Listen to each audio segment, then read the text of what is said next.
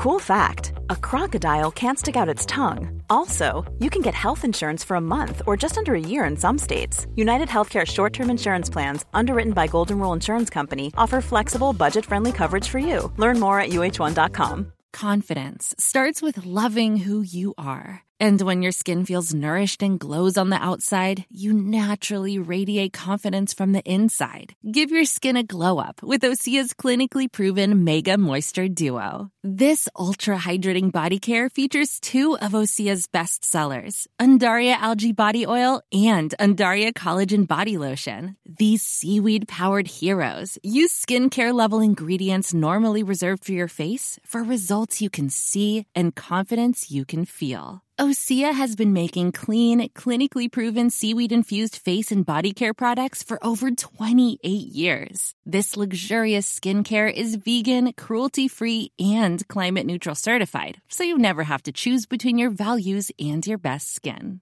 Glow from the inside out. Get 10% off your first order with code GLOW at OseaMalibu.com. That's O S E A Malibu.com code GLOW.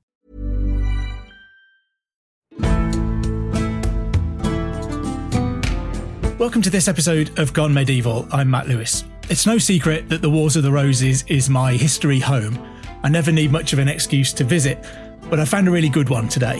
Michèle Schindler is joining us to talk about her new book, which is on the de la Pole family, who were central to the story of the Wars of the Roses.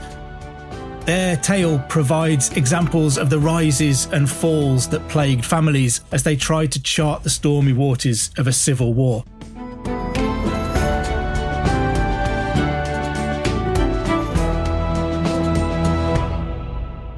Thank you very much for joining us today, Michèle. Thank you for having me. It's a pleasure. So, can you paint us a picture to begin with of who the de la family were? How do they emerge and how do they rise to national importance?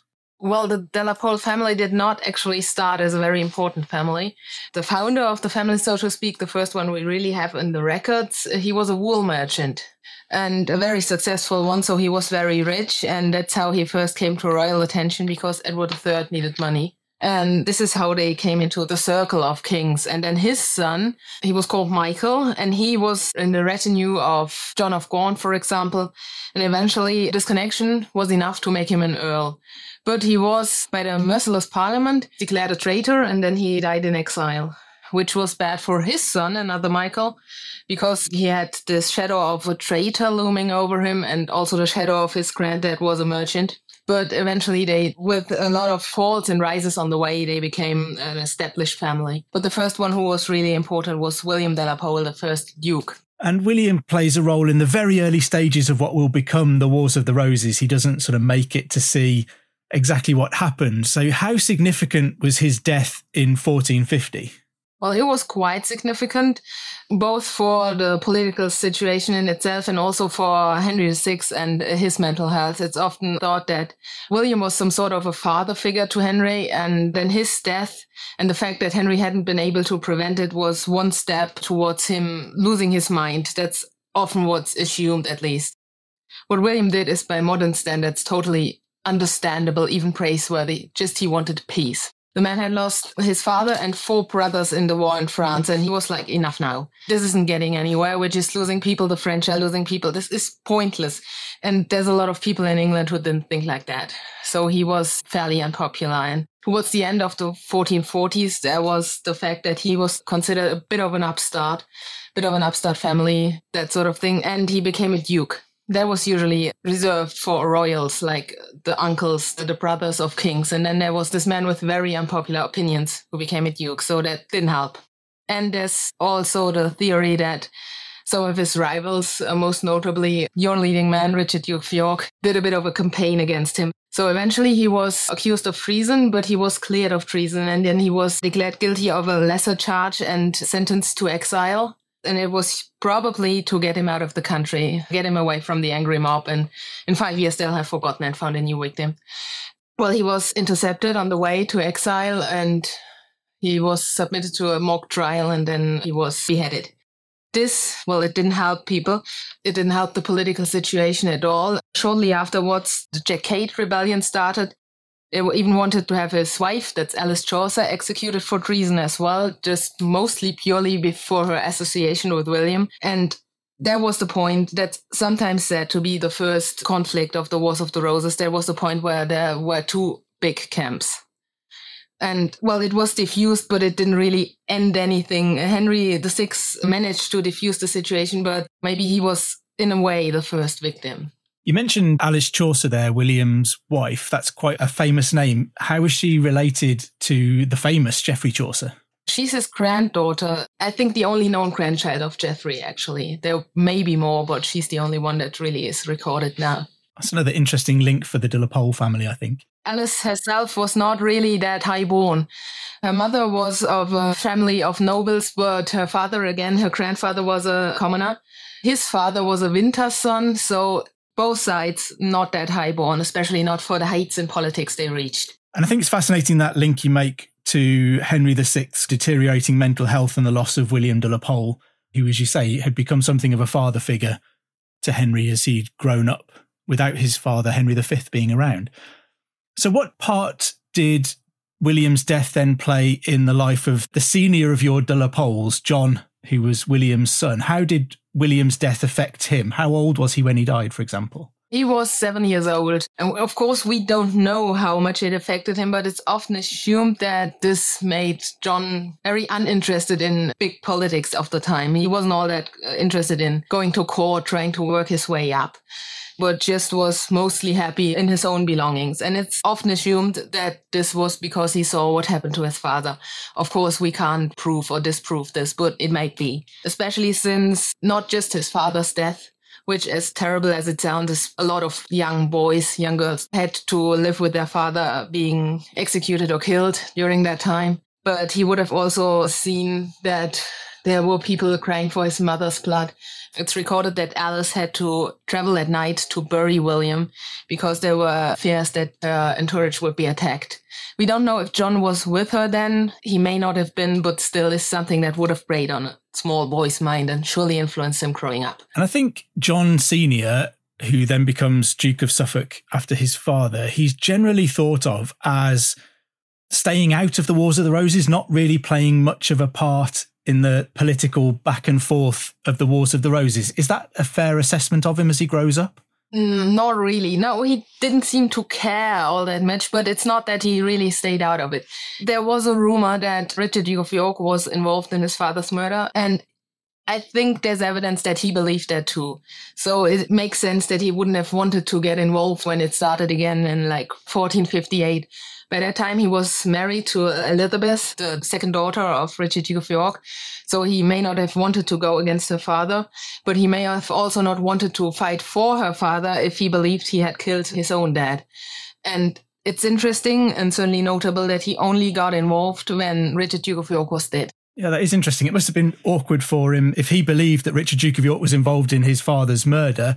It must have been awkward for him to marry York's daughter and suddenly find himself in the fold of that family. And, and maybe that's a good reason to stay politically relatively inactive. It may have been, yes. But it certainly didn't seem to affect his marriage at all. Of course, Elizabeth was only five when that happened, so no reason to blame her at all. John fought for the first time in February 1461. It's actually interesting. He didn't fight at the beginning of February. And it may be because he was still gathering his men. If he only decided to get involved after Richard, Duke of York, was dead, then of course he still needed time to gather men to prepare himself for it. But it's interesting that he didn't fight at Mortimer's Cross on the 2nd of February. He fought for the first time on the 17th of February. That was maybe the second battle of St. Albans. I'm not sure. And after that, he fought in pretty much any battle then. He fought at Towton and he fought even at Hexham, and then he was critically injured, so badly injured he was believed to die even three weeks later. And after that, he never fought again, and it seems that he had some sort of injury that prevented him from that. So people have made comments on him not fighting at Bosworth, not fighting at Tewkesbury. It's just because he literally could not. That's fascinating. So he maybe didn't want to get involved while the man he blamed for his father's death was around, but he did get really heavily involved fighting on the side of the House of York in the immediate aftermath of that. And then it would most likely have been an injury that stopped him playing an active role in the battles that followed on from there. So perhaps being slightly unfair in characterizing him as staying out of things. The second figure that your book focuses on is John's son, who is called John. So we're back to the fun of the Wars of the Roses of everybody sharing a name, nobody having a baby book to get some different names for anybody. So, what do we know about John Jr.? When is he born? What do we know, if anything, about his character and his personality? Well, he was born in late 1462. And what there is of his character is he must have been massively charming, like really charming. Nobody disliked him.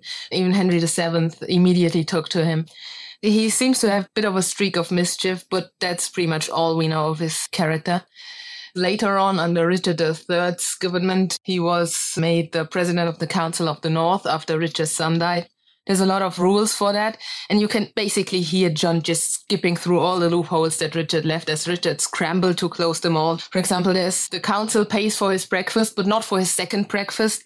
And if he's going hunting, he has to pay for his drink himself, all that sort of stuff. You can just see like any university student, John just trying to see what he can get away with. I know I would have at 20 years old, wouldn't you? Absolutely. Why not? It's always worth a try. Is he politically more active than his father? Does he take a more active role in the later phases of the Wars of the Roses? So he's particularly, as you say, involved more in Richard III's government. Is he at the Battle of Bosworth? What happens to him after that? He is not at the Battle of Bosworth. He was probably staying with Elizabeth of York and her sisters. And that makes sense because he was the heir presumptive at that point and wouldn't have made sense to risk the heir and the king at the same time. Anyway, he wasn't much of a fighter like his father, really. Somehow he was old enough to fight at the Scottish campaigns, for example, but he just didn't. Nobody was surprised he didn't either. He just managed to somehow skip this. Maybe that's his charm showing through again, you know. Good old John, he's a nice bloke. We don't have to worry about him fighting anyone. Pretty much, yeah. He must have been really charming. That's the one thing that really comes through when you read about him. He must have been so charming. Fascinating. So, how does he react to Richard III's loss of the throne. As you said, he was viewed as Richard's heir presumptive after Richard's own son died, so he's presumed to be next in line to the throne. Richard is killed at Bosworth. Henry VII is on the throne. He's almost immediately lost that position, but to some extent must have been viewed as a threat by Henry Tudor. How does he manage to reconcile with the new king? We actually don't know what happened. Then he probably would have been brought to Henry after the Battle of Bosworth. We don't know what happened next, but something must have happened next because Henry, for one, did not make him swear fealty until three months later. He let him keep almost all that Richard had given him, but whatever it was at the end of him, John had Henry wrapped around his little finger. It's quite interesting, really. It's fascinating. Yeah. I mean, when we think of Henry VII being quite nervous of Yorkist heirs and kind of the relatives of his wife who might pose a threat, and John was probably, to most people, top of the list of potential threats to Henry. And yet he seems to have settled in really well at Henry's side. I mean, is there any other explanation other than just that charm that you talk about? He seems to be able to make friends with anyone. Well, I guess, for example, that he didn't have to swear fealty until Henry was crowned and his parliament had said it would have set a bit of an uncomfortable precedent because by law, until that point, John was king and he wasn't making any fuss about it. So just don't get somebody who's king by law swear fealty to somebody who's just king by conquest because people might be getting ideas. But other than that, I think he probably wanted John close because he couldn't imprison him because John had five brothers alive at that point. One of them was a literal infant. If he imprisoned John, he would just have the next four of them at his hands. It made sense for him to have John close to him, I guess. But it didn't make sense to give him all these honors and to trust him. And there's no other explanation but that he really trusted John. And what role does John Senior play? He's still on the scene at this point as well. Does he also fall into step with the new Tudor government? Well, yeah, he does. He was never at court much. Slightly more at Richard III than at Edward IV. Again, he's often either presumed to have hated Richard and not wanted anything, but while we don't know his feelings about Richard, that's his son who was heir presumptive and his daughter Anne who was engaged to the Scottish king. So whatever he thought of Richard, he probably wouldn't have done anything to deny his kids these high positions. And on the other hand, it's often thought that he accepted Henry, so he must have been for him. And he had a huge family. He had a child born shortly after Henry came to the throne, so really he had no other choice but accept him. But an interesting note is this last boy, born just after Richard was killed and Henry was proclaimed king, he was called Richard. So that may have been making his own opinion clear while staying under the radar as much as possible. Yeah, fascinating. And I guess he must have been worried given what had happened to his own father when his dad became close to the king, maybe not close to the throne, but there were lots of stories that John Sr. planned to marry Margaret Beaufort in an effort to get him onto the throne. So he must have been nervous about seeing his son kind of head in the same direction that John Jr. was becoming next in line to the throne. And did that pose a threat to the wider family as it seemed to have done for his father? There was not a danger to the family. Had Richard remarried or, or had another son and John still wanted to be king, then it could have been a danger. But until that time, John was just literally next in line a lot is being made that Richard probably chose him, but he just didn't any more than your current King Charles chose William as his heir. He just is. Yeah, there's lots of debate I see all the time still about whether Warwick was Richard's heir or John was Richard's heir and who Richard appointed. But Richard didn't appoint anybody, did he? He remained silent. The facts of their genetics and their family tree meant that John would have been viewed by most people as next in line to the throne childless kings never ever talk about who their heir is going to be. It's just not something that you ever, ever do. Richard II causes all sorts of problems with it. Henry VI, before he has a son, has a similar problem with Richard, Duke of York. It's just not something that kings ever make a proclamation on because they're normally planning to have a son at some point. Especially at the time, it would have been drawing attention to a weakness and maybe encouraging some sort of infighting about, I'm the next heir. No, I'm the next heir. You, you don't want that.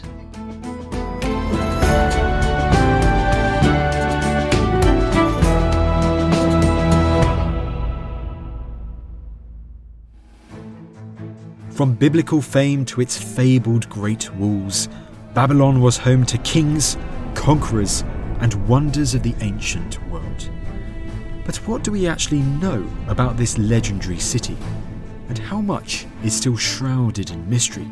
Join me, Tristan Hughes, every Sunday throughout May on the Ancients as we delve into the story of Babylon. We'll be covering topics varying from the King Nebuchadnezzar II and how he forged a massive Babylonian empire.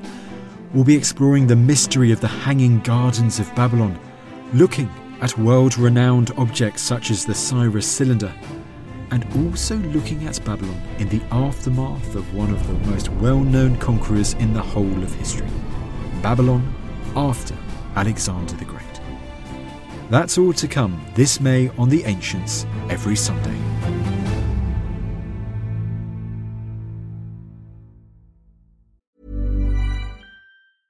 Mom deserves the best, and there's no better place to shop for Mother's Day than Whole Foods Market. They're your destination for unbeatable savings, from premium gifts to show-stopping flowers and irresistible desserts. Start by saving 33% with Prime on all body care and candles. Then get a 15-stem bunch of tulips for just $9.99 each with Prime. Round out Mom's menu with festive rosé, irresistible berry chantilly cake, and more special treats. Come celebrate Mother's Day at Whole Foods Market. Hi, I'm Daniel, founder of Pretty Litter. Cats and cat owners deserve better than any old fashioned litter. That's why I teamed up with scientists and veterinarians to create Pretty Litter. Its innovative crystal formula has superior odor control and weighs up to 80% less than clay litter. Pretty Litter even monitors health by changing colors to help detect early signs of potential illness. It's the world's smartest kitty litter. Go to prettylitter.com and use code ACAST for 20% off your first order and a free cat toy. Terms and conditions apply. See site for details. There's never been a faster or easier way to start your weight loss journey than with PlushCare. PlushCare accepts most insurance plans and gives you online access to board-certified physicians who can prescribe FDA-approved weight loss medications like Wegovy and Zepbound for those who qualify. Take charge of your health and speak with a board-certified physician about a weight loss plan that's right for you.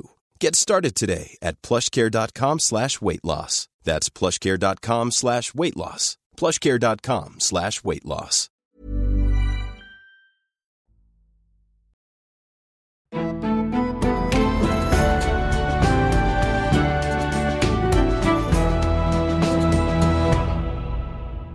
John Jr. then becomes, despite the fact that he seems to have got on well initially with Henry VII, they became quite close. John was really well rewarded.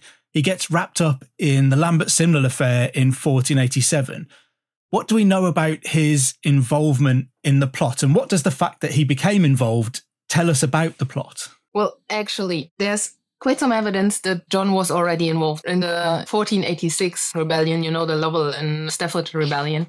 There's a quite famous statement by a man who gave Henry VII the dates about when Francis Lovell wanted to leave confinement and start a rebellion. And he got rather annoyed by Henry because Henry just wouldn't believe him. And then after he finally did believe him, he just cursed at him and didn't give him a reward. It shows us that somebody must have known that Henry had been told of the plans, must have reported it back to Viscount Lovell and seen to it that the plans were changed. And it's almost definite that this was John de la Pole Jr. There's also evidence after he was declared a traitor in 1487. Somebody in York said that, well, he had already heard him plotting treason in 1486, helping Viscount Lovell and the Staffords. And it's not the sort of thing you would have just said to sort of jump on the bandwagon of, oh, he's a traitor because well, the king wasn't going to take it happily that you had stayed silent about somebody plotting treason against him for a whole year. So he was probably already involved quite early in all sort of plots against Henry VII. And that too tells us a lot about us.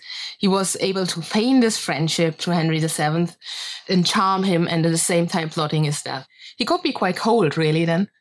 Then the more important rebellion, the Lambert Simnel affair, well, we don't really know when exactly that was started to be planned in detail, but we know that he left court in around November 1486 after Henry's first son was born. And he borrowed some money from Abingdon Abbey, I think it was, that he then later took with him to Burgundy. So it would have been around that time that it was definitely being planned in more detail. And do we know anything about what his father made of his son charging off into open revolt, given that the family seemed to have settled in quite well to the Tudor regime? Is there any sense of what John Sr. made of this? It's very hard to say, but we do know that both father and son went together to court when the rebellion first became known in 1487, and Henry had a, a council there. They both went to court together, and then after a few days, John Jr. left. And it's very hard to conceive how John Sr. could have been ignorant of the fact that his son had been borrowing money and that he wanted to leave court, which wouldn't really have been doable like sneaking away in the night. So he must have known. But whether he tried to discourage him or whether he was encouraging, we just do not know. I guess it left John Sr. in a slightly tricky position as well, being left behind when court gets up one day and John Jr. is shot over to Burgundy to join in with a rebellion. And John Sr. standing there you know what? Henry VII, first of all, didn't really believe. Apparently, he only declared John Jr. a traitor a month after that. And then, of course, he stripped him of all the posts he had and gave them to his father. It's fascinating. And so John Jr. would make his way, as you said, to Burgundy. He ends up in Ireland, where the Lambert Simnel affair kind of ramps up. What happens to him after that? The Lambert Simnel affair involves an invasion of England. Do we know what happened to him in the end? They went back to England after they crowned the pretender, whoever that pretender may have been. And then they landed in England and had a couple of skirmishes that went quite in their favor. John Jr., interestingly, being the one who was sent to charm people and try and convince them of joining them, while Viscount Lovell was the one who was with the Swiss and Irish mercenaries but it eventually it came to battle, a battle that was meant to have lasted longer than the Battle of Bosworth. Around three hours, it hung in the balance, but eventually, of course, the Tudor forces won and John Earl of Lincoln died. It was his first battle, interestingly. It's not certainly known how he died. Some just say he died in battle. And there's a legend that he was found still living but mortally wounded and killed by having a stake driven through his heart. But I guess this is more sort of metaphor about him being a traitor than it is anything else. I always wonder with John Earl of Lincoln whether, because there's also sources that talk about Henry VII wanting him taken alive so that he could be questioned. And we see quite a few of those rumoured orders throughout the Wars of the Roses being ignored. Edward IV supposedly ordered that Warwick shouldn't be killed. And there's a concern that these people would charm their way out of trouble. So there's maybe the sense that John Jr., if he was such a charming guy, he may have wheedled his way back into Henry's good books. And that Henry's men thought, no, we're not having any of that. We're just going to deal with this here and now and kill him. Yes, that's definitely suggested by the source written around a century later, saying that Henry's men feared that by not killing him, Henry would pardon him and give him enough of a position to again start more bloodshed. And yet just did not want this. And even Bernard André, who was at Henry's court, said that Henry was very sad about hearing he died. It's strange when they're sad that a rebel dies. Well, he had liked him. There's another thing, of course, that's often assumed behind the reason that Henry wanted him alive to ask him just who the pretender was, because there is no certainty on that. It's usually claimed to have been a lowborn boy uh, said to impersonate Edward, Earl of Warwick, but why on earth John, who himself had a very good and flawless claim, would support that is never explained in this. So, John Jr., Earl of Lincoln, is killed at the Battle of Stoke Field in 1487. His father is still alive. Do we know what happened to his dad after this? How did he react? How did the rest of the family get on over the years that followed John's rebellion? John Sr., he had a bit of mischief. One time he had left court and Henry VII asked him if he wanted to come to a celebration he had. And he had just said, his parties are not grand enough for me. And he wasn't punished for this. I don't know what he was thinking saying that. I would have been a bit more worried after my son had been killed in battle, but mostly he and Henry seemed to get on well enough. And he died five years later, still having the, the king's goodwill.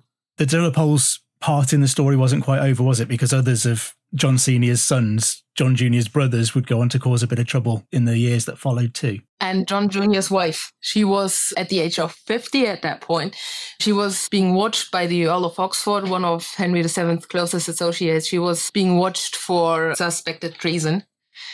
Well, you can get why, because after her husband died in 1492, she went to visit her sister Margaret in Burgundy. And Margaret of York was, of course, she, had aided the Lambert Simnel affair and was at that point priming the so-called Perkin Warbeck.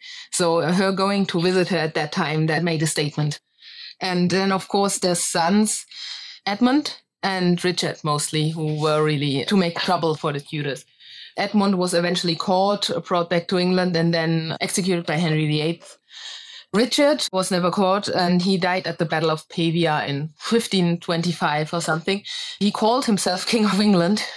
He also called himself Duke of Suffolk. After John Sr. died, Henry VII had stripped the dukedom of the De la Pole family, but they just kept continuing calling themselves Duke.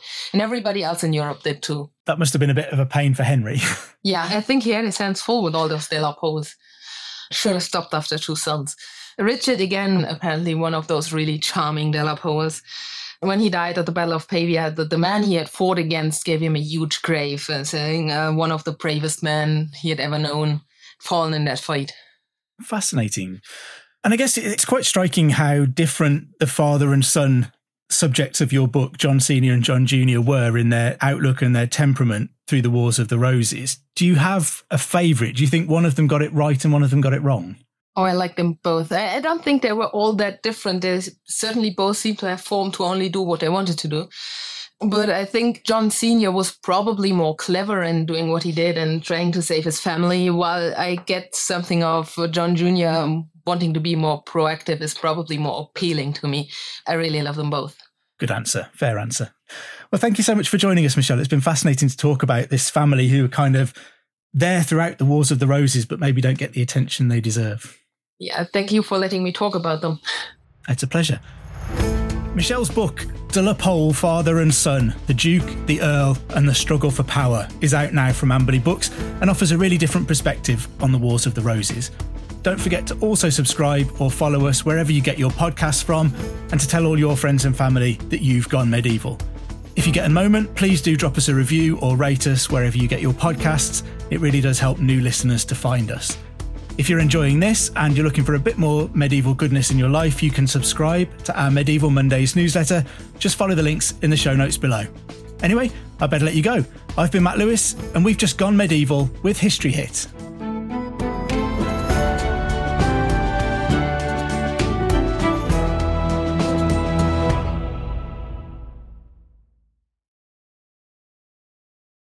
Thank you for listening to this episode of Gone Medieval. Please follow this show wherever you get your podcasts. It really helps us out, and you'll be doing me a big favour.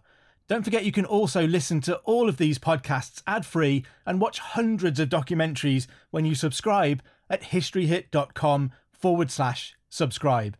As a special gift, you can also get your first three months for just £1 a month when you use the code MEDIEVAL at checkout.